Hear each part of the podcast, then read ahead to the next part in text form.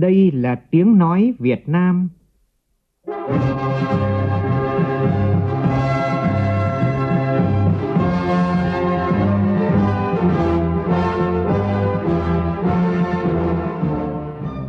là tiếng nói Việt Nam,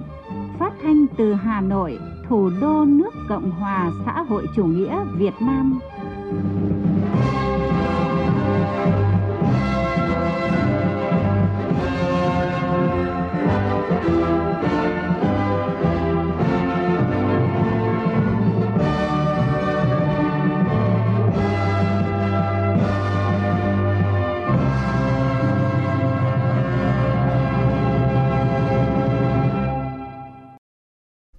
Kính chào quý vị và các bạn. Mời quý vị và các bạn nghe chương trình Thời sự trưa của Đài Tiếng Nói Việt Nam. Chương trình có những nội dung chính sau đây.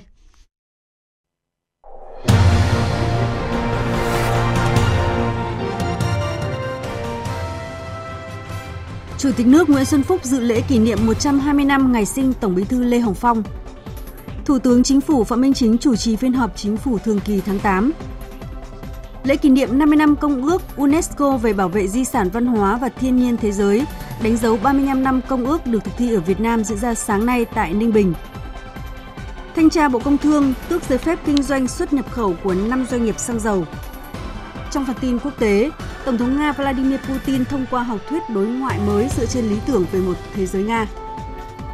Thương vong do trận động đất 6,8 độ Richter ở tỉnh Tứ Xuyên, Trung Quốc tiếp tục gia tăng, ít nhất 46 người thiệt mạng, gần 150 người bị thương và hơn 50.000 người phải di rời.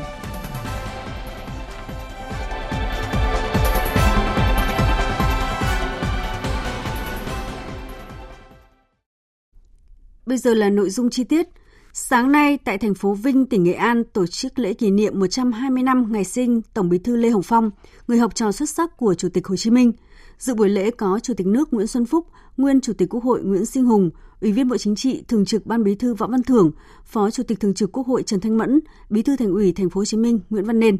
Cùng dự lễ có Phó Thủ tướng Vũ Đức Đam, các đồng chí lãnh đạo, nguyên lãnh đạo Đảng, Nhà nước, Mặt trận Tổ quốc Việt Nam, các ban bộ ngành, cơ quan trung ương, quân khu 4, lãnh đạo các địa phương và tỉnh Nghệ An qua các thời kỳ, các bà mẹ Việt Nam anh hùng, anh hùng lực lượng vũ trang nhân dân, anh hùng lao động, đại diện dòng họ, thân nhân Tổng Bí thư Lê Hồng Phong và thân nhân đồng chí Nguyễn Thị Minh Khai. Nhà phóng viên Vũ Dũng và Sĩ Đức đưa tin. Đồng chí Lê Hồng Phong, tên thật là Lê Huy Doãn, sinh năm 1902 tại xã Thông Lạng, nay là xã Hưng Thông, huyện Hưng Nguyên, tỉnh Nghệ An, vùng quê giàu truyền thống yêu nước. Tận mắt chứng kiến cảnh đất nước lầm than, Lê Hồng Phong đã sớm nuôi trong mình tư tưởng yêu nước và ý chí làm cách mạng. Đã hoạt động tại Thái Lan, Trung Quốc và lần đầu tiên gặp lãnh tụ Nguyễn Ái Quốc năm 1924 tại Trung Quốc.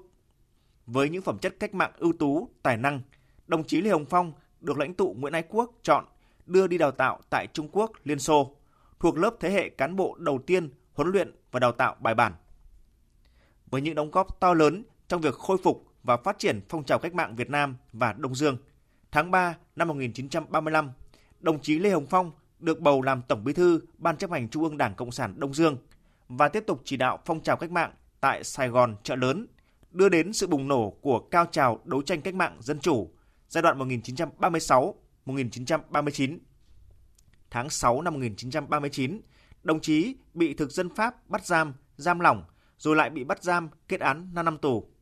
Đồng chí hy sinh tại nhà tù Côn Đảo trong vòng tay của đồng chí đồng đội. Tự hào và biết ơn về những công hiến to lớn của Tổng Bí thư Lê Hồng Phong cùng các bậc tiền bối cách mạng, Đảng bộ, chính quyền và nhân dân tỉnh Nghệ An nêu cao ý chí, khát vọng, phấn đấu đến năm 2025 đưa Nghệ An trở thành tỉnh khá của khu vực phía Bắc. Năm 2030 trở thành tỉnh khá của cả nước, biến khát vọng sông Lam thành kỳ tích sông Lam trên quê hương của Bác Hồ kính yêu. Cũng trong sáng nay, Chủ tịch nước Nguyễn Xuân Phúc và đoàn đại biểu đã về khu di tích quốc gia đặc biệt Kim Liên, Nam Đàn, dâng hương, dâng hoa tưởng niệm Chủ tịch Hồ Chí Minh. Trước đó trong chiều qua, tại huyện Hưng Nguyên, Chủ tịch nước Nguyễn Xuân Phúc thăm tặng quà người có công, gia đình cách mạng, hộ nghèo của tỉnh Nghệ An. Tiếp đó, Chủ tịch nước Nguyễn Xuân Phúc đã thăm khu công nghiệp Việt Nam Singapore, gọi tắt là VSIP, tại huyện Hưng Nguyên, khu VSIP thứ 11 của VSIP Group tại Việt Nam, thu hút 15.000 công nhân và năm nay ước tăng lên 20.000 công nhân. Dự kiến đến năm 2026, khu công nghiệp này thu hút 50.000 công nhân. Sáng nay tại trụ sở chính phủ, Thủ tướng Phạm Minh Chính chủ trì phiên họp chính phủ thường kỳ tháng 8. Phóng viên Vũ Khuyên đưa tin. Báo cáo tại phiên họp, Bộ trưởng Kế hoạch và Đầu tư Nguyễn Chí Dũng cho biết, tình hình kinh tế xã hội tháng 8 và 8 tháng năm 2022 tiếp tục ổn định và khởi sắc trên hầu hết các lĩnh vực. CPI bình quân 8 tháng tăng 2,58% so với cùng kỳ, thị trường tài chính tiền tệ cơ bản ổn định, lãi suất tỷ giá duy trì hợp lý, thu ngân sách nhà nước ước đạt 85,6% dự toán, tăng 19,4%. Nhiều tổ chức chuyên gia uy tín quốc tế đánh giá cao kết quả và triển vọng phát triển kinh tế của Việt Nam. Ngân hàng Thế giới dự báo GDP của Việt Nam tăng trưởng 7,5% năm 2022 và 6,7% năm 2023. ADB, IMF dự báo tăng trưởng ở mức 6,5 và 6% vào năm 2022 so với dự báo trước đó. Tình hình dịch COVID-19 cơ bản vẫn được kiểm soát trên toàn quốc, tuy nhiên đã ghi nhận nhiều trường hợp nhiễm các biến thể phụ có khả năng lây lan nhanh hơn. Trong khi đó, công tác tiêm chủng ở nhiều địa phương chưa được chú trọng. Sau khi nghe các ý kiến phát biểu thảo luận, kết luận phiên họp, Thủ tướng Phạm Minh Chính nhấn mạnh, những kết quả đạt được trong 8 tháng đầu năm là rất cơ bản. Tuy nhiên, nhiều tồn tại, hạn chế cần tập trung khắc phục, nhiều khó khăn, thách thức cần phải vượt qua, đòi hỏi tất cả chúng ta phải tập trung cao độ, quyết tâm hơn, nỗ lực hơn, triển khai công việc có trọng tâm trọng điểm, tránh gian trải, tồn động kéo dài. Công việc của tháng 9 và thời gian tới là rất lớn. Thủ tướng yêu cầu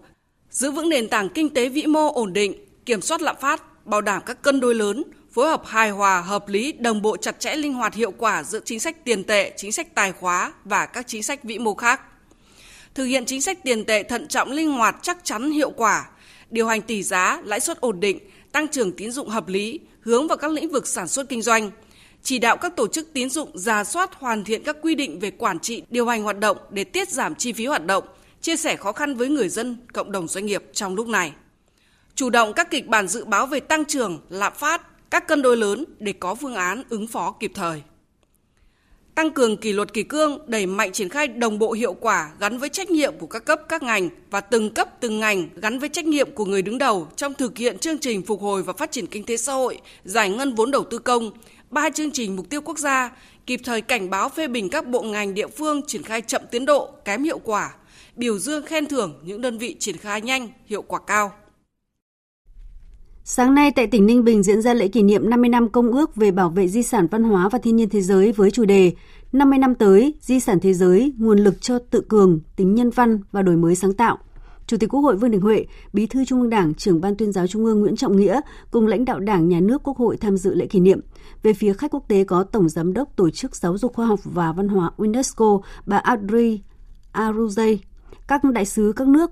có cơ quan đại diện tại Việt Nam đang là thành viên của Ủy ban Di sản Thế giới. Tin của phóng viên Lê Tuyết. Phát biểu tại buổi lễ, Bộ trưởng Bộ Văn hóa Thể thao và Du lịch Nguyễn Văn Hùng cho biết, quá trình tham gia công ước, Việt Nam đã đạt được nhiều bước tiến quan trọng về nhận thức, lý luận và thực tiễn trong lĩnh vực bảo vệ và phát huy giá trị di sản văn hóa nói chung và di sản thế giới nói riêng, thể hiện qua hệ thống pháp luật về di sản văn hóa, từ luật di sản văn hóa được Quốc hội Việt Nam thông qua đến nghị định của chính phủ quy định về bảo vệ và quản lý di sản văn hóa và thiên nhiên thế giới ở Việt Nam đã được xây dựng theo hướng tiệm cận với tinh thần của Công ước năm 1972 hướng dẫn thực hiện công ước và mục tiêu phát triển bền vững của UNESCO, cho thấy đây không chỉ là cơ sở nhận thức và quan điểm mà còn tạo ra hành lang pháp lý quan trọng để quản lý, bảo vệ và phát huy giá trị các di sản thế giới ở Việt Nam giai đoạn 2021-2025, hợp tác giữa Việt Nam và UNESCO tiếp tục được củng cố thông qua việc hai bên đã ký kết bản ghi nhớ nhằm nâng cao năng lực quản lý và tăng cường mạng lưới các khu di sản thế giới, đảm bảo tính phù hợp và tiếp tục đóng góp cho các chiến lược phát triển quốc gia cũng như các chiến lược phát triển của địa phương. Bộ Văn hóa, Thể thao và Du lịch đang cùng các địa phương tập trung để thực hiện mục tiêu toàn cầu về tăng cường bảo vệ và đảm bảo an toàn cho các di sản văn hóa và thiên nhiên thế giới. Di sản văn hóa phi vật thể đã được UNESCO ghi danh tại kế hoạch hành động quốc gia để thực hiện chương trình nghị sự 2030 vì sự phát triển bền vững, hướng tới việc thực hiện chương trình nghị sự của Liên Hợp Quốc và chính sách của UNESCO về lồng ghép các quan điểm phát triển bền vững vào quy trình của Công ước Di sản Thế giới. Việc tổ chức lễ kỷ niệm lần này với chủ đề Di sản Thế giới vì tự cường và phát triển bền vững thể hiện sự đồng hành một cách tích cực nhất về trách nhiệm của Việt Nam cùng với cộng đồng và quốc tế. Đánh giá cao các di sản của Việt Nam được ghi danh, Tổng Giám đốc UNESCO bà Azulay đưa ra thông điệp cần phải đặt văn hóa và di sản đúng tầm quan trọng, cần phải coi các chính sách văn hóa là đòn bẩy, mạnh mẽ cho các hành động của các quốc gia. Trước đó vào chiều qua, Chủ tịch Quốc hội Vương Đình Huệ và đoàn công tác đã tới dân hương tại đền thờ vua Đinh Tiên Hoàng và đền thờ vua Lê Đại Hành tại khu di tích quốc gia đặc biệt Cố đô Hoa Lư. Thay mặt Bộ Chính trị, Thường trực Ban Bí thư Võ Văn Thưởng vừa ký ban hành quy định số 80 về phân cấp quản lý cán bộ và bổ nhiệm giới thiệu cán bộ ứng cử. Quy định nhằm tiếp tục cụ thể hóa các chủ trương nghị quyết của Đảng, bảo đảm chặt chẽ dân chủ, công khai minh bạch trong công tác cán bộ và quản lý cán bộ, bảo đảm sự đồng bộ thống nhất tổng thể, liên thông trong công tác cán bộ của hệ thống chính trị, đánh giá cán bộ khách quan công tâm, lựa chọn và bố trí đúng cán bộ đáp ứng yêu cầu nhiệm vụ. Quy định gồm 6 chương, 34 điều, về trách nhiệm quản lý và quyết định đối với cán bộ. Bộ Chính trị chuẩn bị và giới thiệu nhân sự để Ban chấp hành Trung ương Đảng xem xét bầu Tổng Bí thư. Bộ Chính trị, Ban Bí thư, Ủy ban Kiểm tra Trung ương, Ủy viên Ủy ban Kiểm tra Trung ương, Chủ nhiệm Ủy ban Kiểm tra Trung ương giới thiệu nhân sự để Quốc hội bầu Chủ tịch nước, Thủ tướng Chính phủ, Chủ tịch Quốc hội. Ban Bí thư có trách nhiệm quyết định đánh giá, quy hoạch, đào tạo, bồi dưỡng, bố trí, phân công, bổ nhiệm, giới thiệu ứng cử, tái cử, chỉ định, điều động, luân chuyển, biệt phái cán bộ, phong thăng, giáng, tước quân hàm cấp tướng, cho thôi giữ chức vụ, tạm đình chỉ, đình chỉ chức vụ, cho từ chức, miễn nhiệm, cách chức, khen thưởng, kỷ luật, thực hiện chế độ, chính sách đối với các chức danh cán bộ. Bên cạnh đó, Ban Bí thư ủy quyền cho Chủ tịch nước, Thủ tướng Chính phủ, Chủ tịch Quốc hội, Thường trực Ban Bí thư trong phạm vi lĩnh vực phụ trách xem xét. Thường trực Ban Bí thư có trách nhiệm chủ trì cùng trưởng ban tổ chức Trung ương và chủ nhiệm Ủy ban Kiểm tra Trung ương xem xét kết quả bầu cử và quyết định chuẩn y ban chấp hành Ban Thường vụ, Bí thư, Phó Bí thư, Ủy ban Kiểm tra, chủ nhiệm, Phó chủ nhiệm Ủy ban Kiểm tra và các chức danh bầu bổ sung của các tỉnh ủy, thành ủy, đảng ủy trực thuộc trung ương. So với quy định số 105, quy định số 80 đã bổ sung nhiều điểm mới, trong đó quy định rõ hơn về tiêu chuẩn, điều kiện bổ nhiệm, giới thiệu cán bộ ứng cử chức vụ cao hơn. Cụ thể, quy định số 105 trước đây chỉ quy định chung là cán bộ bị kỷ luật từ khiển trách trở lên thì không được quy hoạch bổ nhiệm vào các chức vụ cao hơn trong thời gian ít nhất một năm kể từ khi có quyết định kỷ luật. Đảng viên bị kỷ luật cách chức trong vòng một năm kể từ ngày có quyết định không được bầu vào cấp ủy, không chỉ định bổ nhiệm vào các chức vụ tương đương và cao hơn. Lần này, quy định số 80 quy định rõ hơn thời gian không được quy hoạch bổ nhiệm vào các chức vụ cao hơn căn cứ theo các mức độ kỷ luật. Cụ thể, 12 tháng đối với hình thức kỷ luật khiển trách, 30 tháng đối với hình thức kỷ luật cảnh cáo, 60 tháng đối với hình thức kỷ luật cách chức. Quy định số 80 cũng dành một chương về điều động và biệt phái cán bộ.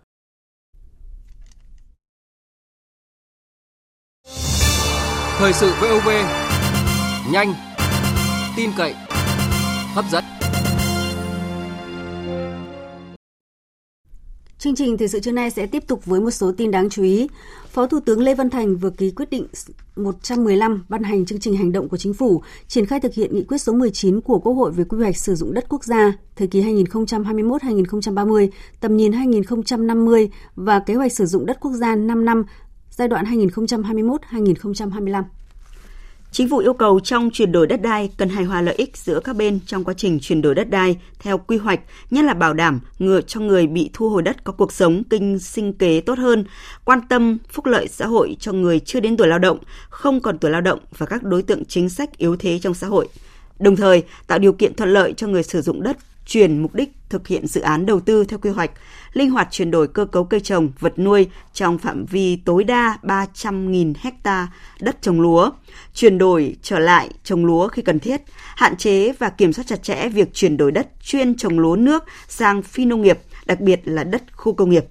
hoàn thiện quy định về thu hồi đất, hoàn thiện quy định về quản lý chuyển nhượng quyền sử dụng đất, đảm bảo minh bạch và không để thất thu thuế, xử lý nghiêm các hành vi gây ô nhiễm, làm hủy hoại, thoái hóa đất, trốn thuế, chuyển quyền sử dụng đất, tham nhũng tiêu cực trong quản lý đất đai. Hợp lực chuyển đổi bền vững vùng đồng bằng sông Cửu Long là nội dung của tọa đàm đối thoại cơ chế chính sách phát triển vùng đồng bằng sông Cửu Long do Bộ Nông nghiệp Phát triển nông thôn phối hợp với Đại sứ quán Vương quốc Hà Lan tại Việt Nam tổ chức sáng nay. Tọa đàm được tổ chức theo hình thức trực tiếp kết hợp với trực tuyến với sự tham gia của các đối tác quốc tế tại Việt Nam và 13 tỉnh thành phố khu vực đồng bằng sông Cửu Long. Phóng viên Minh Long phản ánh. Đồng bằng sông Cửu Long có vai trò vị trí đặc biệt quan trọng trong phát triển đất nước, không chỉ là chú đỡ, bảo đảm an toàn, an ninh lương thực, xuất khẩu nông sản mà còn là động lực thúc đẩy phát triển kinh tế của cả nước. Tuy nhiên, sự phát triển của vùng còn khó khăn, chưa phát huy hết tiềm năng, lợi thế do nhiều nguyên nhân nội vùng và ngoại vùng. Phát biểu tại tọa đàm, Thứ trưởng Bộ Nông nghiệp và Phát triển nông thôn Trần Thanh Nam cho biết, trong những năm qua, Đảng và Nhà nước đã có nhiều quyết sách và giải pháp để phát huy tiềm năng, lợi thế, tạo động lực phát triển kinh tế xã hội của vùng đồng bằng sông Cửu Long. Nhưng nghị quyết về phương hướng phát triển kinh tế xã hội, bảo đảm quốc phòng an ninh ở vùng đồng bằng sông Cửu Long đến năm 2030, tầm nhìn đến năm 2045 của Bộ Chính trị. Nghị quyết số 120 của Chính phủ về phát triển bền vững đồng bằng sông Cửu Long thích ứng với biến đổi khí hậu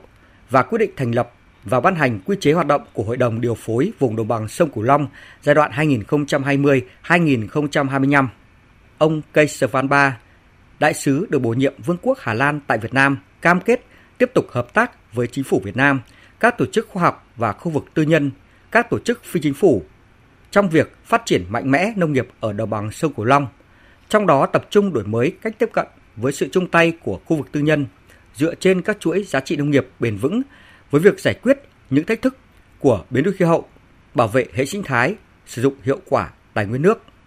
We will continue the collaboration cần phải có một cái gói tiếp cận mang tính tích hợp hỗ trợ và thúc đẩy à, sản xuất nông nghiệp và giá trị cao và bền vững thông qua phát triển các trung tâm kinh doanh nông nghiệp và cũng như là chế biến gia tăng giá trị cũng như là cải thiện giao thông và logistics. Thực hiện theo cái cách thức này thì chúng ta sẽ có thể là mở khóa tận dụng cái tiềm năng tối đa à, của đồng bằng sông cửu long ở Việt Nam và phần còn lại thế giới. Cùng với phát triển kinh tế chúng ta cũng cần phải bảo vệ môi trường cũng như đảm bảo rằng là công tác quản lý tài nguyên nước bảo tồn hệ sinh thái nước ngọt và vùng duyên hải chúng ta cần phải sống hòa đồng thuận thiên thay vì là chống lại nó. Tại trụ sở Tổ chức và Hợp tác Phát triển Kinh tế OECD ở thủ đô Paris hôm qua đã diễn ra phiên họp trao đổi xây dựng dự thảo báo cáo kinh tế Việt Nam do OECD và Ngân hàng Phát triển châu Á ADB tổ chức, phối hợp thực hiện – Tham dự phiên trao đổi với OECD về phía Việt Nam có trưởng đoàn đàm phán Trần Quốc Phương, Thứ trưởng Bộ Kế hoạch và Đầu tư. Phiên họp cũng có sự tham gia của nhiều đại diện các đơn vị thuộc Bộ Tài chính, Bộ Thông tin và Truyền thông, Ngân hàng Nhà nước Việt Nam dưới hình thức phát biểu trực tuyến. Theo Thứ trưởng Trần Quốc Phương, đây là lần đầu tiên OECD thực hiện báo cáo và khảo sát đối với Việt Nam. Báo cáo sẽ góp phần đưa ra những góc nhìn khách quan, độc lập và các khuyến nghị xác đáng là tài liệu chất lượng giúp các nhà hoạch định chính sách của Việt Nam có thêm nhiều thông tin và quyết định đổi mới, cải cách có tính khả thi trong bối cảnh phục hồi và phát triển kinh tế Việt Nam thời hậu Covid. Hầu hết đại diện các quốc gia thành viên OECD đều đánh giá bản dự thảo báo cáo rất đầy đủ, toàn diện, phong phú, cung cấp một bức tranh toàn cảnh về nền kinh tế Việt Nam hiện nay và những thách thức, những mục tiêu phát triển trong thời gian tới. Liên kết ngành ở Việt Nam như bó đũa nhưng còn rời rạc nên năng lực cạnh tranh và sức chống chịu tác động bên ngoài chưa cao. Đây là thông điệp được đưa ra tại hội thảo cơ cấu lại ngành kinh tế theo hướng hình thành các cụm liên kết ngành và tăng cường sức chống chịu của nền kinh tế trong bối cảnh hội nhập do Viện Nghiên cứu Quản lý Kinh tế Trung ương tổ chức sáng nay tại Hà Nội. Phóng viên Trung Hiếu thông tin. Báo cáo cơ cấu lại ngành kinh tế theo hướng hình thành các cụm liên kết ngành và tăng cường sức chống chịu của nền kinh tế trong bối cảnh hội nhập, được Viện Nghiên cứu Quản lý Kinh tế Trung ương nghiên cứu xây dựng với sự hỗ trợ của chương trình Australia hỗ trợ cải cách kinh tế cho thấy thời gian qua liên kết ngành và vùng được thúc đẩy đã giúp cơ cấu ngành dịch chuyển tích cực, tăng tỷ trọng đóng góp của các ngành công nghiệp chế biến, chế tạo, sản xuất nông nghiệp được tập trung vào các ngành có giá trị gia tăng cao hơn và có thị trường xuất khẩu đa dạng. Một số ngành dịch vụ được hiện đại hóa, hình thành các sản phẩm dịch vụ chất lượng cao. Bên cạnh đó, vẫn còn một số hạn chế như cơ cấu lại ngành kinh tế theo hướng nâng cấp chuỗi giá trị, ứng dụng tiến bộ công nghệ đổi mới sáng tạo diễn ra chậm. Cơ cấu ngành kinh tế vẫn kém năng động, không có thay đổi đáng kể về cơ cấu sản phẩm và thị trường xuất nhập khẩu. Đặc biệt, việc cơ cấu lại ngành kinh tế theo hướng tăng cường tính độc lập, tự chủ, nâng cao sức chống chịu của ngành kinh tế còn nhiều hạn chế, nhất là qua bối cảnh COVID-19 càng bộc lộ sự hạn chế về tính độc lập, tự chủ của các ngành kinh tế, tính dễ tổn thương do phụ thuộc vào bên ngoài. Thạc sĩ Nguyễn Văn Tùng, Phó trưởng ban nghiên cứu kinh tế ngành và lĩnh vực Viện Nghiên cứu Quản lý Kinh tế Trung ương nhìn nhận vấn đề này như sau. Có thể nói rằng là cái năng lực cạnh tranh của mỗi cái doanh nghiệp và mỗi ngành hiện nay thì không chỉ do cái doanh nghiệp hay là ngành đó quyết định mà nó còn phụ thuộc vào cả một cái hệ sinh thái hay là cái cụm liên kết ngành mà trong đó các doanh nghiệp hoạt động. Vì vậy nếu được đặt cái liên kết chặt chẽ thì cái sức mạnh tổng hợp của các bộ phận hợp thành cụm liên kết ngành này sẽ lớn hơn cái sức mạnh của từng cái thành viên nhỏ lẻ trong cái cụm đó. Thêm 5 doanh nghiệp đầu mối xăng dầu vừa bị xử phạt do các vi phạm liên quan trong quá trình thanh tra của Bộ Công Thương, bao gồm cả hình thức xử phạt bổ sung là tước giấy phép. Tin chi tiết như sau. Năm doanh nghiệp bị tước giấy phép là công ty cổ phần thương mại dầu khí Đồng Tháp, công ty cổ phần xuất nhập khẩu xăng dầu Tín Nghĩa, công ty trách nhiệm hữu hạn một thành viên dầu khí Thành phố Hồ Chí Minh Sài Gòn Petro, công ty trách nhiệm hữu hạn xăng dầu Hùng Hậu và công ty cổ phần dầu khí Đông Phương.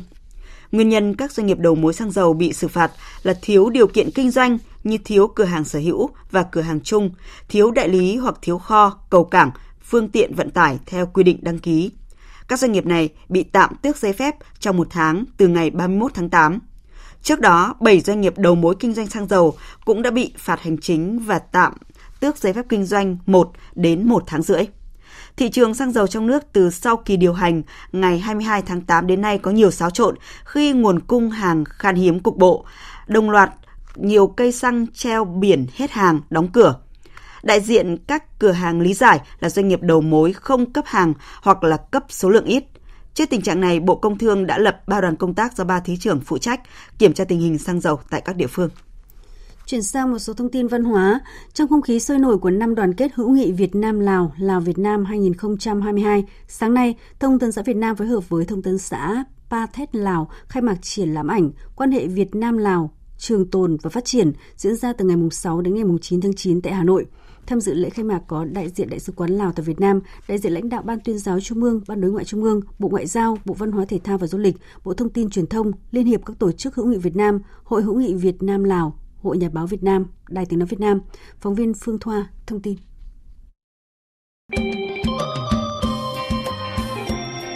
Triển lãm quan hệ Việt Nam Lào trường tồn và phát triển gồm 63 tấm ảnh cỡ lớn với 109 bức ảnh tiêu biểu của phóng viên Thông tấn xã Việt Nam và Thông tấn xã Pathet Lào được chọn lọc từ hàng vạn tấm ảnh phản ánh trung thực, sinh động về mối quan hệ đặc biệt có 102 trên thế giới giữa hai nước, hai dân tộc anh em Việt Nam Lào là Việt Nam, ngay sau ngày nước Việt Nam Dân Chủ Cộng Hòa ra đời, mùng 2 tháng 9 năm 1945 và chính phủ lâm thời Lào Isala tuyên bố nền độc lập của Lào 12 tháng 10 năm 1945.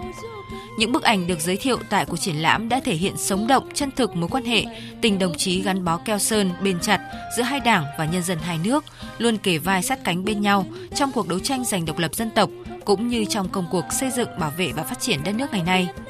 Triển lãm phản ánh toàn diện những dấu mốc quan trọng trong quan hệ giữa hai nước, những thành tựu nổi bật mà hai nước đã đạt được và cả những tình cảm sắt son mà nhân dân hai nước dành cho nhau trong suốt chiều dài lịch sử của dân tộc.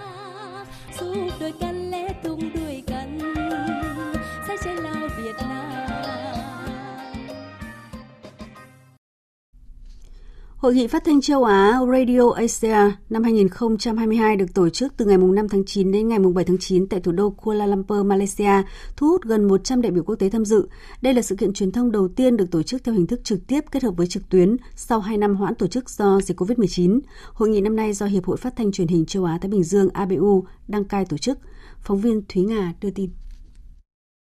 Trong bài phát biểu tại phiên khai mạc, Tổng thư ký ABU Javad Montagi nhấn mạnh vai trò quan trọng của phát thanh trong thời kỳ dịch bệnh COVID-19 thông qua các dịch vụ thông tin giải trí giáo dục, giúp công chúng chống chọi với khủng hoảng. Các đài phát thanh công chính là một phần không thể thiếu trong cuộc sống của người dân và là kênh thông tin tin cậy nhất trong thời kỳ khủng hoảng. Hội nghị lần này là cơ hội để các đại biểu chia sẻ và lắng nghe những kinh nghiệm thực tế của các đài phát thanh đã biến những thách thức thành cơ hội trong thời kỳ COVID-19.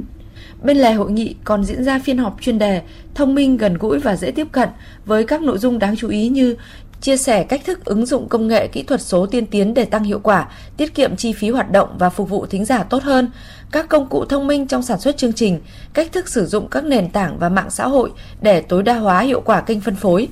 các đài phát thanh kiếm tiền từ mạng xã hội như thế nào, cách thức kết nối và tương tác hiệu quả với thính giả. Các phiên hội thảo được tổ chức bằng nhiều hình thức khác nhau như tham luận, thảo luận bàn tròn, thuyết trình, thảo luận nhóm đã thu hút các đại biểu tham dự và đóng góp ý kiến.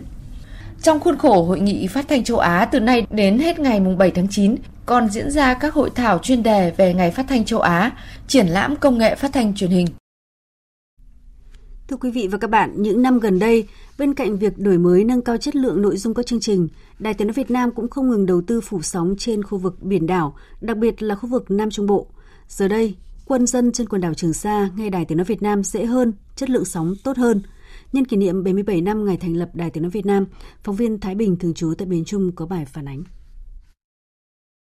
Hàng ngày, chiếc radio nhỏ trở thành người bạn thân thuộc của gia đình chị Nguyễn Thị Mỹ Hà, người dân ở thị trấn Trường Sa, huyện đảo Trường Sa, tỉnh Khánh Hòa.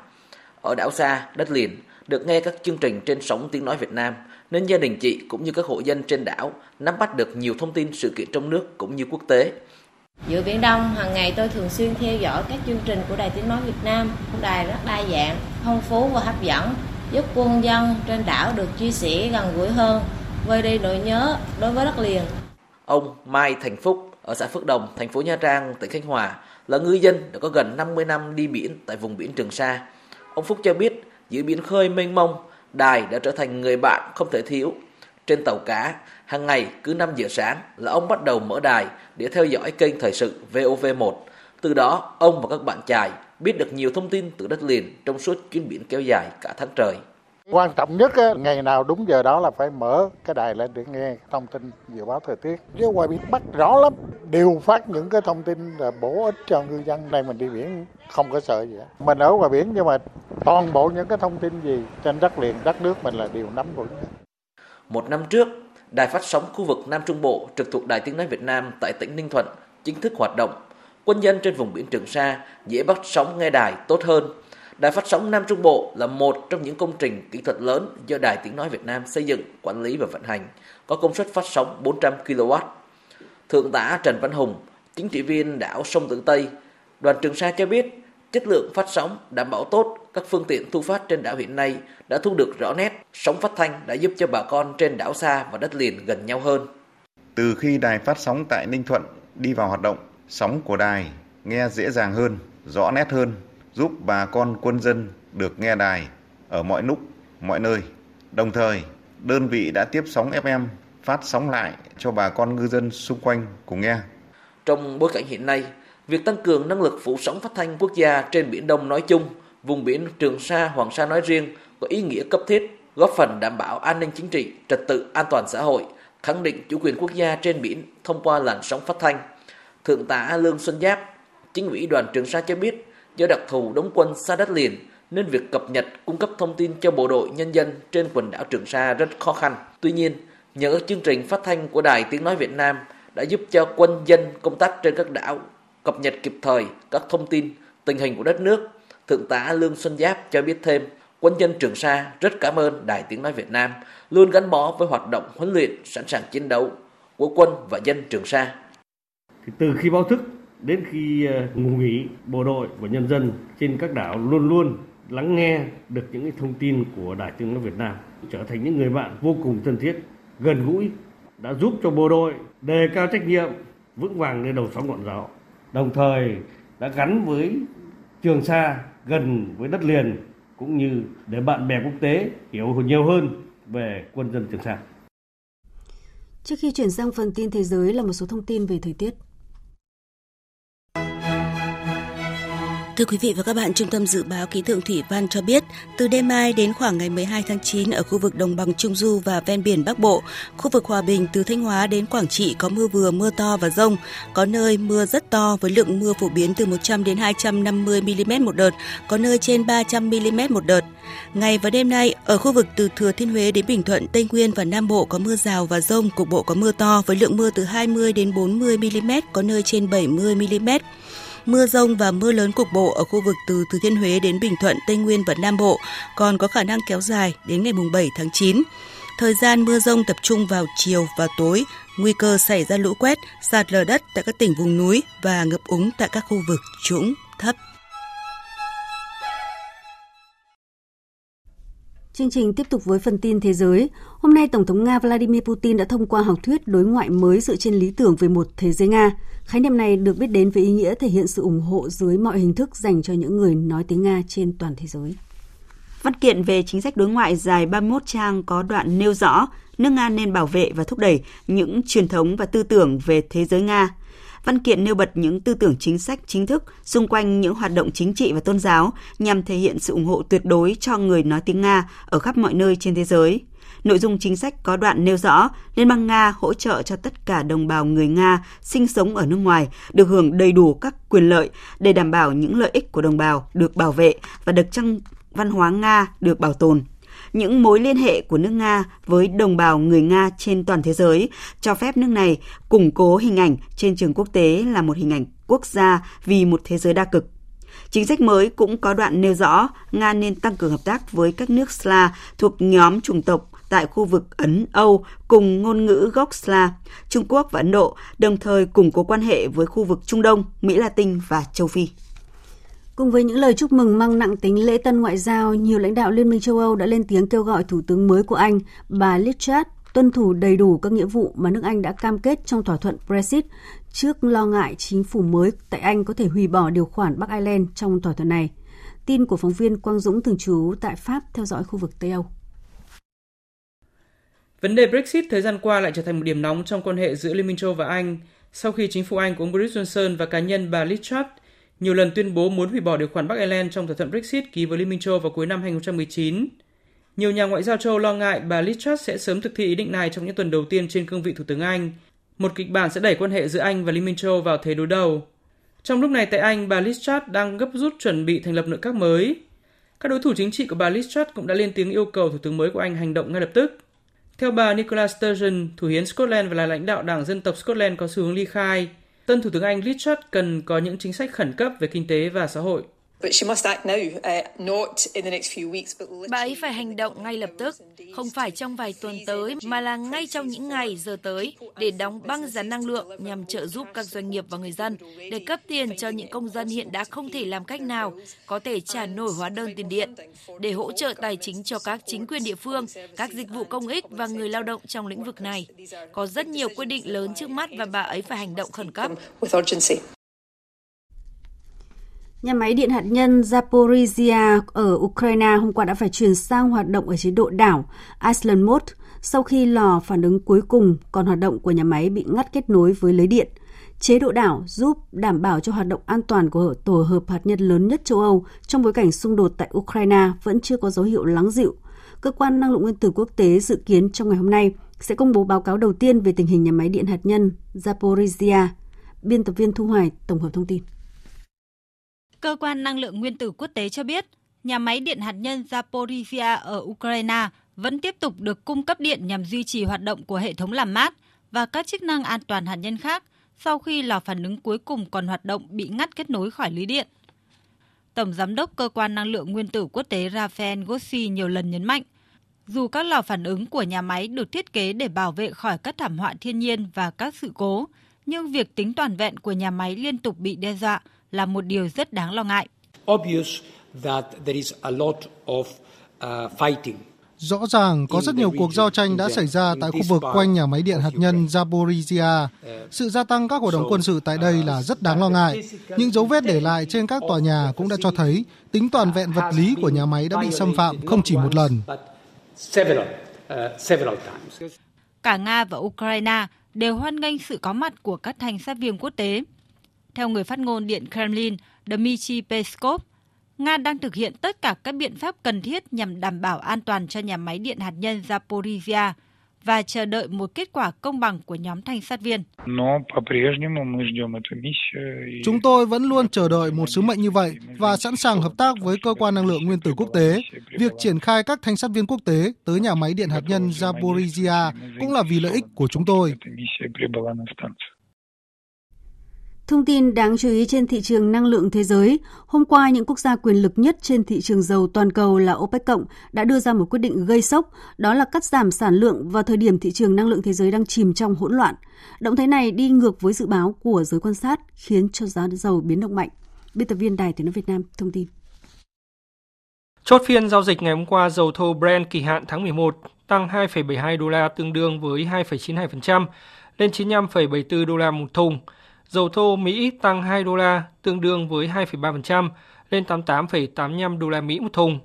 Biến động giá dầu này diễn ra sau khi OPEC cộng đã quyết định cắt giảm mục tiêu sản lượng khoảng 100.000 thùng mỗi ngày kể từ tháng 10. Tuyên bố của OPEC cộng cho biết Theo quan điểm của các nguyên tắc cơ bản của thị trường dầu mỏ hiện tại và sự đồng thuận về triển vọng của dầu mỏ, OPEC cộng đã quyết định quay trở lại mức sản xuất của tháng 8 đối với các nước thành viên của OPEC và ngoài OPEC cho tháng 10. Lưu ý rằng việc điều chỉnh sản lượng 100.000 thùng mỗi ngày chỉ được dự định cho tháng 9 năm nay. Lý giải cho quyết định của mình, OPEC cộng cho biết nhu cầu dầu mỏ đang đối mặt với những bất ổn lớn, đặc biệt là do lạm phát gia tăng và chính sách thắt chặt tiền tệ đang ảnh hưởng đến ngân sách của người tiêu dùng. Điều này có thể dẫn đến mức tiêu thụ giảm đáng kể so với dự đoán hiện tại, đặc biệt là vào cuối năm. Đây là đợt cắt giảm sản lượng dầu đầu tiên của OPEC cộng trong một năm qua. OPEC cộng cũng để ngỏ khả năng có thể nhóm họp bất cứ thời điểm nào để điều chỉnh sản lượng cho phù hợp với tình hình thực tế trước thời điểm họp định kỳ vào ngày 5 tháng 10. Ông Haitham Al-Gai, Tổng thư ký của OPEC nói, Bất kỳ biện pháp nào có thể diễn ra trong tương lai, tôi nghĩ rằng chúng ta luôn thấy thị trường có thể điều chỉnh, người mua và người bán có thể điều chỉnh, và họ luôn tìm ra cách để định tuyến và chuyển hướng dòng chảy thương mại. Tuy nhiên, chúng tôi với tư cách là OPEC sẽ đảm bảo rằng thế giới có đủ dầu. Trong một diễn biến khác, Bộ trưởng Năng lượng Nga Nikolai Serginov khẳng định nước này sẽ đáp trả quyết định áp giá trần giá dầu của nhóm các nước công nghiệp phát triển hàng đầu thế giới G7 bằng cách gia tăng nguồn cung sang thị trường châu Á. Phát biểu tại diễn đàn kinh tế phương Đông ở thành phố Vladivostok, Bộ trưởng Năng lượng Nga nhấn mạnh bất kỳ hành động nào nhằm mục đích áp đặt giới hạn giá dầu sẽ dẫn đến hậu quả thâm hụt nguồn cung chính của các quốc gia khởi xướng và dẫn đến gia tăng sự biến động giá cả toàn cầu. Trước đó, nhóm các nước công nghiệp phát triển hàng đầu thế giới gồm Anh, Canada, Pháp, Đức, Italia, Nhật Bản và Mỹ đã nhất kỳ nhất trí thông qua quyết định áp trần giá dầu nhập khẩu của Nga. Và để ứng phó với những khó khăn về nguồn cung năng lượng, Đức đang lên kế hoạch duy trì hai trong số ba nhà máy điện hạt nhân trong trạng thái chờ được hoạt động đến cuối năm nay nhằm đảm bảo có đủ điện sử dụng qua mùa đông. Đây được xem là giải pháp để đối phó với tình trạng thiếu hụt nguồn cung năng lượng hiện nay ở nước này. Trong một tuyên bố, Bộ trưởng Kinh tế Đức Robert Habeck cho biết động thái này không có nghĩa là Đức đã từ bỏ lời hứa loại bỏ năng lượng hạt nhân vào cuối năm nay. Đây là một quyết định tế nhị vì năng lượng hạt nhân là một công nghệ có tính rủi ro cao nên dừng hoạt động vào cuối năm nay. Tuy nhiên chúng tôi buộc phải duy trì trạng thái chờ hoạt động của hai lò phản ứng bởi đây là một quyết định cần thiết và như là một cách để phòng vệ. Tất cả các lò phản ứng hạt nhân của Đức sẽ dừng hoạt động vào ngày 31 tháng 12 năm nay. Chỉ riêng hai lò phản ứng hạt nhân là ISA 2 và Neckarwestheim ở miền Nam nước này sẽ vẫn được duy trì hoạt động phòng trường hợp khẩn cấp cho đến giữa tháng 4 năm 2023. Cả hai lò phản ứng này có công suất lên đến 1.400 MW. Thương vong do trận động đất 6,8 độ Richter xảy ra ở huyện Lô Định, tỉnh Tứ Xuyên, miền Tây Nam Trung Quốc trưa qua vẫn tiếp tục gia tăng. Tính đến cuối ngày hôm qua thì ngoài 46 người thiệt mạng, còn có gần 150 người bị thương và hơn 50.000 người phải di rời. Phóng viên Bích Thuận, thường trú tại Bắc Kinh, đưa tin sau khi Chủ tịch Trung Quốc Tập Cận Bình ra chỉ thị quan trọng yêu cầu dồn toàn lực cứu hộ động đất, giảm thiểu tối đa thương vong, và Thủ tướng Lý Khắc Cường hối thúc các cơ quan chức năng nhanh chóng sửa chữa các hạ tầng hư hỏng và đề phòng thảm họa sau động đất. Một tổ công tác liên ngành gồm 8 bộ ban ngành đã được thành lập và đến hiện trường chỉ đạo hỗ trợ công tác cứu trợ động đất. Chính phủ Trung Quốc cũng đã nâng mức ứng phó khẩn cấp động đất cấp quốc gia từ cấp 3 lên cấp 2, nâng mức ứng phó khẩn cấp về cứu trợ thiên tai cấp quốc gia từ cấp 4 lên cấp 3. Một khoản hỗ trợ tài chính lên đến 150 triệu nhân dân tệ, tức hơn 21,6 triệu đô la Mỹ, đã được chính quyền các cấp triển khai để hỗ trợ các nỗ lực cứu trợ tại các vùng bị thiên tai ở Tứ Xuyên. Bộ Quản lý Khẩn cấp Trung Quốc cũng đã điều động hơn 1.100 nhân viên cứu hộ tới hiện trường, trong khi hơn 3.600 nhân viên cứu hộ từ các tỉnh thành lân cận đang trong trạng thái sẵn sàng hỗ trợ. Theo truyền thông địa phương, tổng cộng hơn 6.500 nhân viên cứu hộ, bao gồm lính cứu hỏa và cảnh sát vũ trang đã được điều động đến hiện trường. Bốn máy bay trực thăng và hai máy bay không người lái cũng đã được gửi đến đây để hỗ trợ công tác tìm kiếm người bị nạn.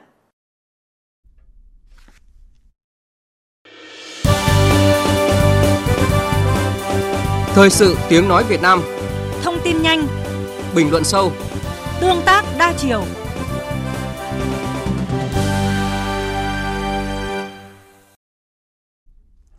Thưa quý vị và các bạn, trước bối cảnh dịch COVID-19 và các dịch bệnh khác mới phát sinh có diễn biến phức tạp khó lường, trong khi hiện nay nhiều cơ sở khám bệnh chữa bệnh công lập ở trung ương địa phương vẫn có tình trạng thiếu thuốc, trang thiết bị y tế ảnh hưởng đến việc bảo đảm quyền lợi của người dân khi khám bệnh chữa bệnh, Thủ tướng Chính phủ vừa có công điện yêu cầu các bộ, cơ quan ngang bộ, cơ quan thuộc Chính phủ, Ủy ban nhân dân tỉnh thành phố trực thuộc trung ương chỉ đạo cơ sở khám bệnh chữa bệnh thuộc thẩm quyền quản lý, bảo đảm đủ thuốc, trang thiết bị y tế phục vụ công tác khám bệnh chữa bệnh cho nhân dân và chịu trách nhiệm theo thẩm quyền trước các quy định của Đảng, Nhà nước nếu để xảy ra tình trạng thiếu thuốc, trang thiết bị y tế tại các cơ sở y tế thuộc quyền. Bộ Y tế có trách nhiệm khẩn trương ban hành theo thẩm quyền hoặc trình cấp có thẩm quyền ban hành các văn bản để kịp thời tháo gỡ các khó khăn, vướng mắc trong mua sắm, đấu thầu thuốc, ra soát cắt giảm tối đa các thủ tục hành chính dườm già gây phiền hà khó khăn cho việc thực hiện thủ tục mua sắm thuốc, trang thiết bị sinh phẩm, phục vụ khám chữa bệnh, tránh tình trạng đùn đẩy, né tránh, không dám chịu trách nhiệm. Và công điện của Thủ tướng đã giúp tháo gỡ những nút thắt vướng mắc lâu nay tại các địa phương, cơ sở y tế, Phản ánh của nhà phóng viên Đài Tiếng nói Việt Nam thường trú tại khu vực miền Trung. Bệnh viện Đà Nẵng là tuyến đầu ở khu vực miền Trung, nhưng lâu nay đang gặp một số khó khăn do thiếu vật tư thiết bị y tế. Tiến sĩ bác sĩ Lê Đức Nhân, Giám đốc Bệnh viện Đà Nẵng cho biết, công điện 778 ngày 5 tháng 9 của Thủ tướng sẽ giải quyết triệt để những nút thắt lâu nay đương nhiên bệnh viện nặng thì cũng không ngoài cái khó khăn của của ngành. Bệnh viện hiện nay thì vẫn có những cái tình trạng là thiếu vật tư thiết bị y tế nhỏ lẻ của bệnh viện khó khăn đó thì bệnh viện cũng đã trình và sở y tế cũng đã trình ủy ban và cũng có cho những giải pháp cụ thể cho từng một vấn đề một. Cái công điện này thấy là khả năng là sẽ giải quyết triệt để những cái nút thắt đó, đó. Ông Lê Quang Hùng, Giám đốc Sở Y tế tỉnh Bình Định cho biết, tình hình mua sắm trang thiết bị y tế chuyên dùng của tỉnh Bình Định đang gặp khó khăn do vướng mắc về các quy định liên quan đến việc mua sắm trang thiết bị y tế chuyên dùng ngành y tế tỉnh Bình Định mong muốn chính phủ và các bộ ngành trung ương sớm sửa đổi, điều chỉnh các quy định phù hợp với thực tế, tạo điều kiện cho các cơ sở y tế có thể mua sắm trang thiết bị vật tư y tế đáp ứng yêu cầu khám chữa bệnh.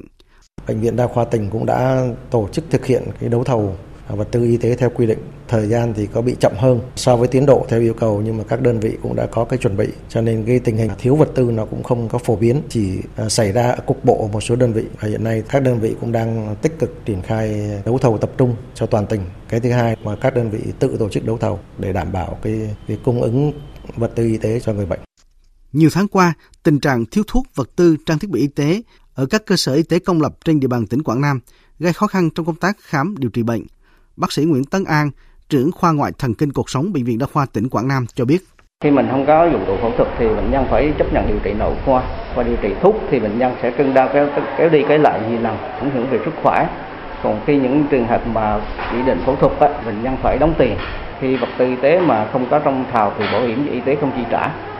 Tình trạng thiếu thuốc, vật tư, trang thiết bị y tế tại các bệnh viện công lập thời gian qua có nhiều vướng mắc từ những quy định về đấu thầu, mua sắm, dẫn đến tâm lý sợ sai, sợ bị thanh kiểm tra, không dám đấu thầu, mua sắm. Ông Mai Văn Mười, Giám đốc Sở Y tế tỉnh Quảng Nam cho biết, công điện 778 của Thủ tướng Chính phủ sẽ giúp tháo gỡ những vướng mắc mà địa phương và các cơ sở y tế đang gặp phải. Giao cho các bệnh viện đến tỉnh đấu thầu thì đây là một phương án tôi nghĩ rất là tối ưu. Các địa phương trên địa bàn toàn quốc đã triển khai việc này ở các bệnh viện tuyến tỉnh cái nguồn nhân lực công tác dược kỹ sư về cái máy móc vật tư y tế rất đủ Quý vị và các bạn đang nghe chương trình Thời sự trưa của Đài Tiếng Nói Việt Nam. Tiếp nối ngay sau đây là trang tin đầu tư tài chính và trang tin thể thao. Trang tin đầu tư tài chính.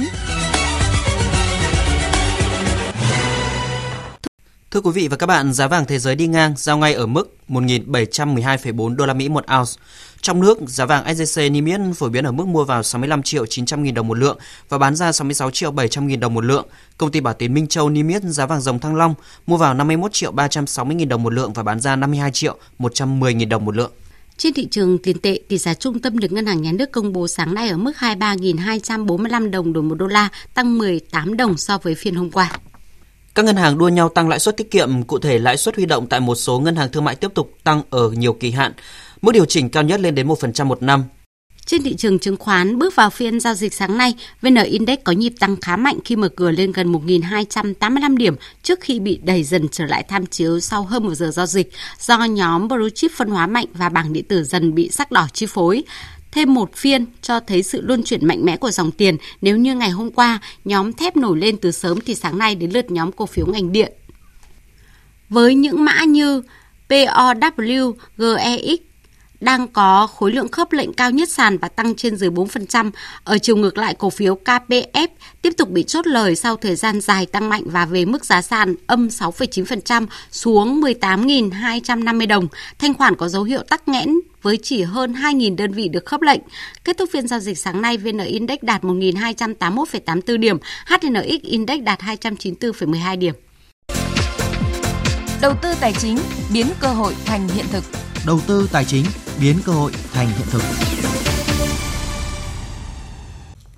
Thưa quý vị và các bạn, theo phân tích của các chuyên gia, thị trường tài chính được ví như bà đỡ cho thị trường bất động sản. Ngược lại, thị trường bất động sản phát triển chính là kênh huy động vốn rất lớn, tạo sự liên thông để phát triển bền vững. Chính vì vậy, việc giả soát năng lực tài chính của các chủ đầu tư, tính pháp lý của các dự án bất động sản để hợp tác, phát triển dịp cuối năm dự báo sẽ diễn ra mạnh mẽ, sôi động hơn. Phóng viên Hà Nho phỏng vấn Phó Giáo sư Tiến sĩ Nguyễn Quang Tuyến, Phó Chủ tịch Hội đồng Trường Đại học Luật Hà Nội về nội dung này. Mời quý vị và các bạn cùng nghe. Thưa ông là tài chính cho thị trường bất động sản khi mà phân định các cái loại đất sẽ có cái cơ hội phát triển hơn thì ông có những cái đánh giá như thế nào? Thứ nhất, bất động sản và thị trường vốn nó là hai cái thị trường mà nó gắn bó trực tiếp với nhau và tác động lẫn đến nhau và nói một cách hình ảnh nó gọi là cặp đôi hoàn hảo. Có nghĩa rằng là hai cái lĩnh vực này mà hoạt động kinh doanh thì không thể thiếu nhau được. Câu chuyện là như vậy. Thế thì ờ, thị trường tài chính thì nó là cái cái bà đỡ, nó cung cấp cái tiền để hiện thực hóa các cái ý tưởng kinh doanh bất động sản của các nhà đầu tư. Ngược lại thì thị trường bất động sản phát triển thì nó là một cái kênh để huy động vốn rất là lớn và nó cũng mở rộng ra mở rộng cái thị phần cho vay của các cái ngân hàng thương mại. À, theo ông là góc độ chuyên gia thì ông nhìn nhận Corotel như thế nào để cho phù hợp với cái sự phát triển của thị trường bất động sản hiện nay ạ? Tôi cho rằng như thế này, nếu như mà cái các cái chủ đầu tư mà kinh doanh ờ, bất động sản du lịch ấy mà mà người ta bán cái, cái căn hộ condo theo cho các nhà đầu tư thứ cấp. Nhà đầu tư thứ cấp thì sở hữu cái, cái kỳ nghỉ cố định. À, ví dụ trong một năm thì nghỉ nghỉ độ khoảng ờ, 10 ngày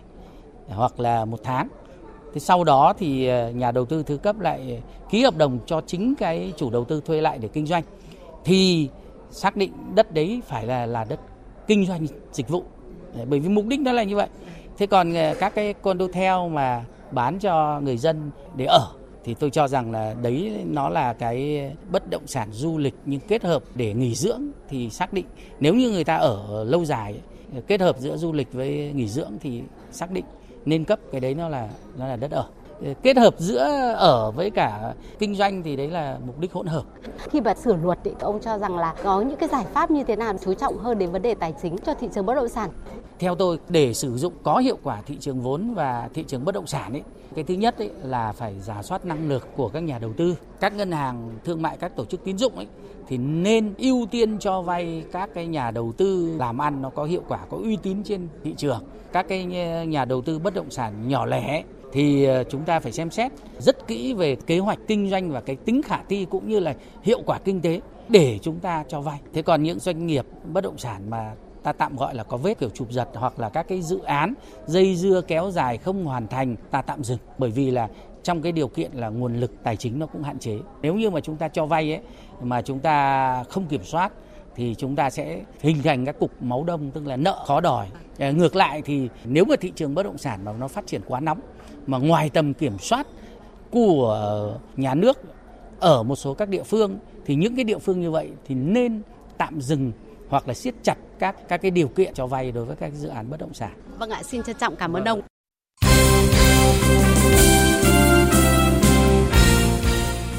Thưa quý vị và các bạn, hôm qua đội tuyển U20 Việt Nam đã có sự điều chỉnh đáng kể về lực lượng trong giai đoạn chuẩn bị trước vòng loại giải U20 châu Á 2023. 10 cầu thủ đã phải nói lời chia tay đội tuyển, cùng với đó là 10 cầu thủ có chất lượng chuyên môn cao được triệu tập.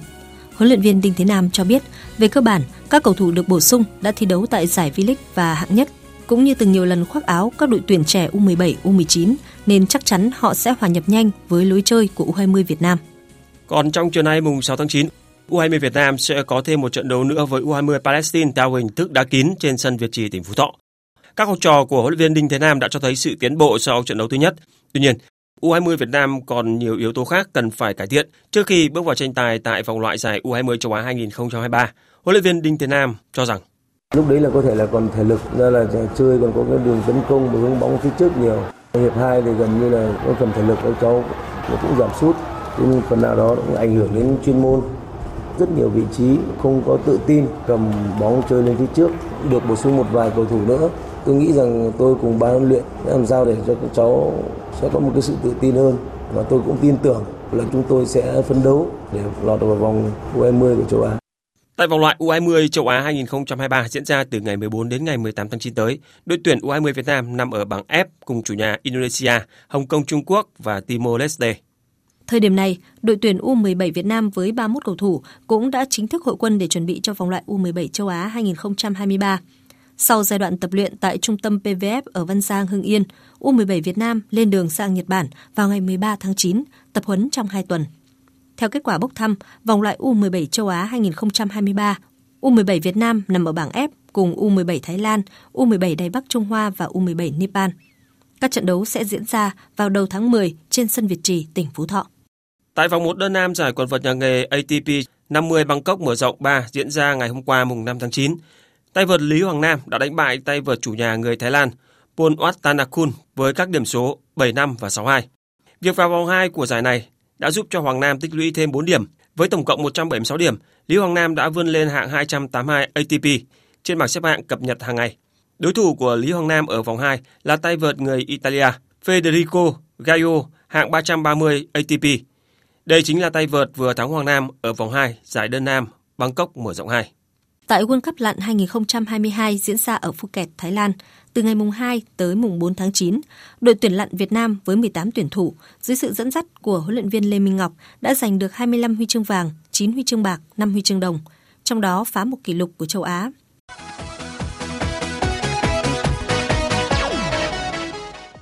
Đêm nay và dạng sáng ngày mai, mùng 7 tháng 9, UEFA Champions League mùa giải 2022-2023 sẽ chính thức khởi tranh với loạt đấu đầu tiên tại các bảng E, F, G và H. Đêm nay Dynamo Zagreb sẽ tiếp đón Chelsea, Borussia Dortmund tiếp đón Copenhagen. Còn vào dạng sáng mai, Samburg đấu với AC Milan trên đất Áo, Celtic đối mặt với Real Madrid tại Scotland, Leipzig đọ sức với Shakhtar Donetsk tại Đức, Benfica chạm trán với Maccabi tại Bồ Đào Nha và Paris Saint-Germain thư hùng cùng với Juventus tại nước Pháp. Còn vào đêm qua, tay vợt Rafael Nadal thi đấu trận vòng 4 giải quần vợt Mỹ mở rộng và để thua đối thủ của nước chủ nhà là Frances Tiafoe với tỷ số 1-3. Đối thủ của Frances Tiafoe ở tứ kết là Andrei Rublev. Tay vợt người Nga đã đánh bại đối thủ người Anh Cameron Norrie sau 3 set đấu với cùng điểm số 6-4.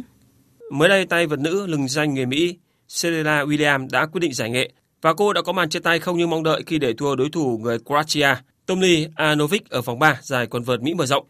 Trong ngày nói lời giã từ sự nghiệp thi đấu chuyên nghiệp, tay vợt sinh năm 1981 xúc động bày tỏ. Thank you everyone. Thank you daddy. Thanks mom. Xin cảm ơn tất cả mọi người, cảm ơn bố, cảm ơn mẹ yêu quý của con, cảm ơn người chồng của tôi, cảm ơn tất cả mọi người ở đây đã bên cạnh tôi trong nhiều thập kỷ. Tôi sẽ không là Serena nếu không có Venus. Cảm ơn chị gái của tôi rất nhiều. Đó là cuộc hành trình đáng kinh ngạc nhất mà tôi từng đi trong đời và tôi rất biết ơn những người đã nói hãy tiến về phía trước Serena. Tôi đã khóc nhưng mà là giọt nước mắt hạnh phúc. Cảm ơn tất cả mọi người. Trong sự nghiệp của mình, Serena Williams đã từng góp mặt trong 98 trận chung kết WTA và thắng tới 73 lần. Ở đấu trường Grand Slam, cô chơi 33 trận chung kết đơn và thắng 23 giải sau chức vô địch lần thứ 23 ở giải Australia mở rộng năm 2017.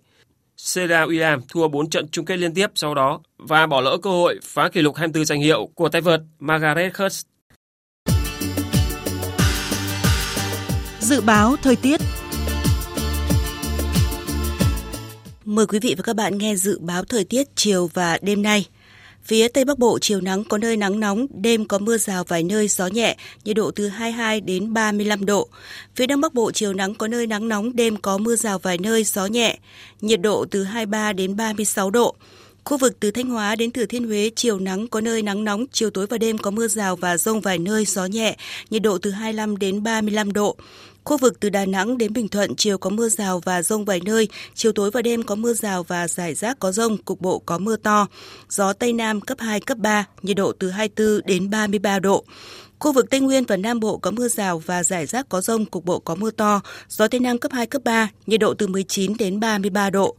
Khu vực Hà Nội chiều nắng nóng đêm không mưa, gió nhẹ, nhiệt độ từ 24 đến 36 độ.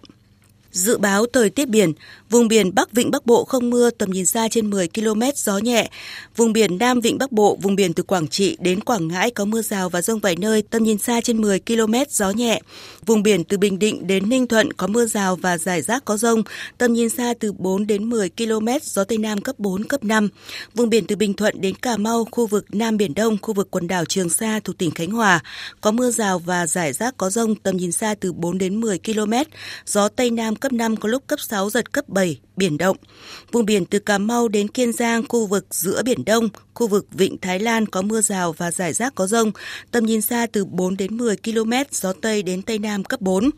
Khu vực Bắc Biển Đông, khu vực quần đảo Hoàng Sa thuộc thành phố Đà Nẵng có mưa rào và rải rác có rông, tầm nhìn xa trên 10 km, giảm xuống từ 4 đến 10 km trong mưa, gió Nam đến Đông Nam cấp 3, cấp 4. Vừa rồi là thông tin dự báo thời tiết. Trước khi kết thúc chương trình thời sự trưa nay, chúng tôi tóm lược một số tin chính đã phát. Chủ trì phiên họp thường kỳ tháng 8, Thủ tướng Phạm Minh Chính yêu cầu các bộ ngành địa phương thực hiện chính sách tiền tệ thận trọng, hoàn thiện các quy định về quản trị, điều hành hoạt động để tiết giảm chi phí hoạt động, chia sẻ khó khăn với người dân, cộng đồng doanh nghiệp, chủ động các kịch bản dự báo về tăng trưởng, lạm phát, các cân đối lớn để có phương án ứng phó kịp thời. Sáng nay tại tỉnh Ninh Bình, Bộ Văn hóa Thể thao Du lịch, Ủy ban nhân dân tỉnh Ninh Bình và Ủy ban UNESCO Việt Nam phối hợp tổ chức lễ kỷ niệm 50 năm Công ước UNESCO năm 1972 và đánh dấu 35 năm Công ước được thực thi ở Việt Nam. Tổng giám đốc UNESCO bà Audrey Azoulay đưa ra thông điệp cần phải đặt văn hóa và di sản đúng tầm quan trọng đáng có, cần phải coi các chính sách văn hóa là đòn bẩy mạnh mẽ cho các hành động của quốc gia. Tổng thống Nga Vladimir Putin đã thông qua học thuyết đối ngoại mới dựa trên lý tưởng về một thế giới Nga. Văn kiện nêu bật những tư tưởng chính sách chính thức xung quanh những hoạt động chính trị và tôn giáo nhằm thể hiện sự ủng hộ tuyệt đối cho người nói tiếng Nga ở khắp mọi nơi trên thế giới. Những quốc gia quyền lực nhất trên thị trường dầu toàn cầu là OPEC cộng đã đưa ra một quyết định gây sốc, đó là cắt giảm sản lượng vào thời điểm thị trường năng lượng thế giới đang chìm trong hỗn loạn. Động thái này đi ngược với dự báo của giới quan sát khiến cho giá dầu biến động mạnh.